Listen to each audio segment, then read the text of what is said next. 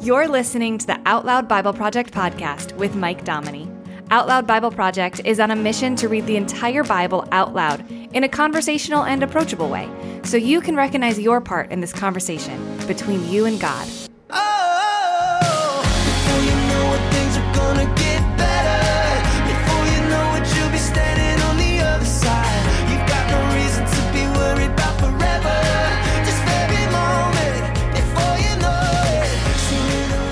Welcome back to the Out Loud Bible Project podcast. Mike here, just reading the Bible like it makes a difference.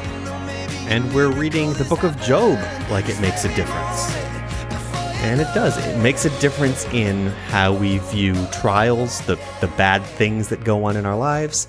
It makes a difference in how we view ourselves, our own character, our own integrity. It makes a difference in how we view God.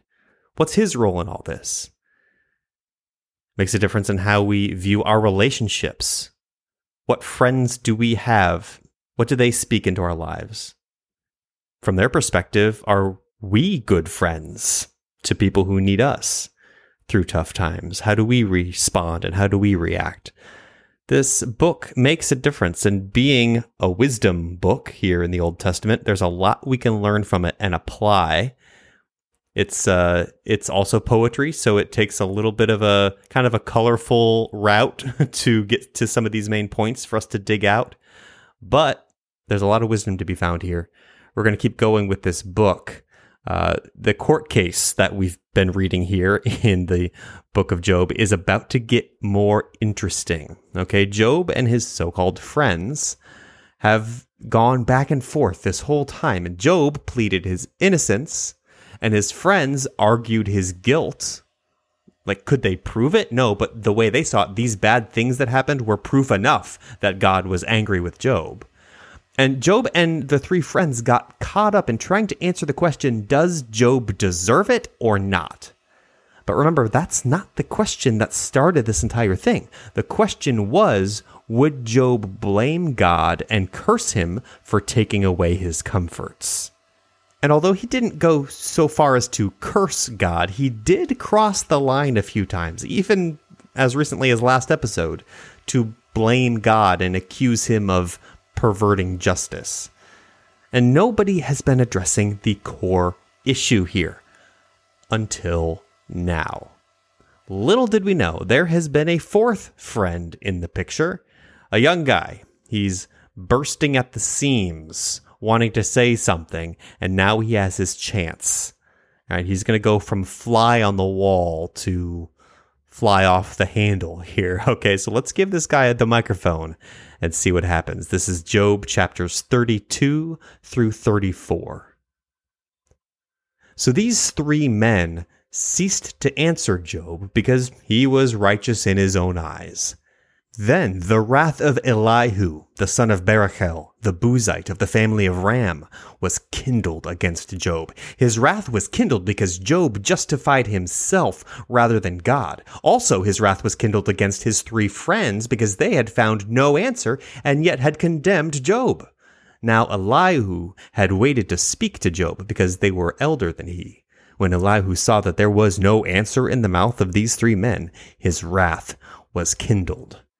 Elihu, the son of Barachel the Buzite, answered, I'm young, and you're very old. Therefore, I held back, and I didn't dare show you my opinion. I said, Days should speak, and multitude of years should teach wisdom. But there's a spirit in man, and the spirit of the Almighty gives them understanding. It's not the great who are wise, nor the aged who understand justice. Therefore, I said, Listen to me. I'll also show my opinion. Behold, I waited for your words, and I listened for your reasoning while you searched out what to say. Yep, I gave you my full attention, but there was no one who convinced Job or who would answer his words among you. Beware lest you say, We found wisdom, God may refute him, not man, for he has not directed his words against me. Neither I will answer him with your speeches. They're amazed. They answer no more. They don't have a word to say. Shall I wait because they don't speak? Because they stand still and answer no more? I also will answer my part, and I also will show my opinion, for I'm full of words. The spirit within me constrains me. Behold, my breast is as a wine which has no vent, like a new wineskins. It's ready to burst. I'll speak that I may be refreshed. I'll open my lips and answer. Please don't let me respect any man's person. Neither will I give flattering titles to any man, for I don't know how to give flattering titles, or else my maker would soon take me away. However, Job, please hear my speech and listen to all my words. See now, I've opened my mouth. My tongue has spoken in my mouth. My words will utter the uprightness of my heart. That which my lips know, they will speak sincerely. The Spirit of God has made me, and the breath of the Almighty gives me life. If you can, answer me. Set your words in order before me and stand up. Behold, I am toward God, even as you are. I am also formed out of the clay. Behold, my terror will not make you afraid, neither will my pressure be heavy on you. Surely you've spoken in my hearing. I've heard the voice of your words saying, I'm clean without disobedience. I'm innocent. Neither is there iniquity in me. Behold, he finds occasions against me. He counts me for his enemy. He puts my feet in the stocks. He marks all my paths. Behold, I will answer you. In this you are not just, for God is greater than man. Why do you strive against him? Because he doesn't give account of any of his matters? For God speaks once, yes, twice, though man pays no attention. In a dream, in a vision of the night, when deep sleep falls on men, in slumbering on the bed, then he opens the ears of men, and seals their instruction, that he may withdraw man from his purpose, and hide pride from man. He keeps back his soul from the pit, and his life from perishing by the sword. He's chastened also with pain on his bed with continual strife in his bones, so that his life abhors bread, and his soul dainty food. His flesh is so consumed away that it can't be seen. His bones that were not seen stick out. Yes, his soul draws near to the pit, and his life to the destroyers. If there is beside him an angel, an interpreter, one among a thousand to show to man what is right for him, then God is gracious to him and says, Deliver him from going down to the pit. I've found a ransom. His flesh will be fresher than a child's. He returns to the days of his youth. He prays to God and he is favorable to him so that he sees his face with joy. He restores to man his righteousness, and he sings before men and says, I've sinned and perverted that which was right, and it didn't profit me. He has redeemed my soul from going into the pit. My life will see the light. Behold, God does all these things twice, yes, three times with a man to bring back his soul from the pit that he may be enlightened with the light of the living. Mark well, Job, and listen to me. Hold your peace and I'll speak. If you have anything to say, answer me. Speak, for I desire to justify you. And if not, listen to me. Hold your peace, and I'll teach you wisdom. Moreover, Elihu answered, Hear my words, you wise men. Give ear to me, you who have knowledge, for the ear tries words as the palate tastes food.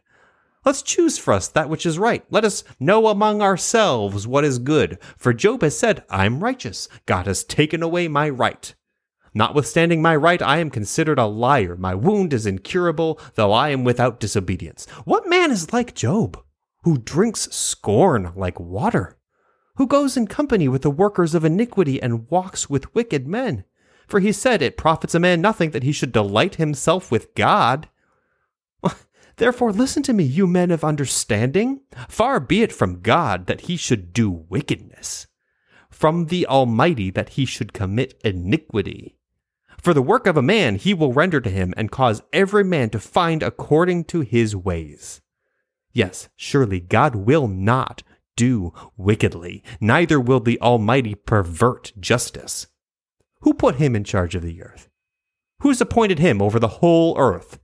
If he set his heart on himself, if he gathered to himself his spirit and his breath, all flesh would perish together, and man would turn again to dust.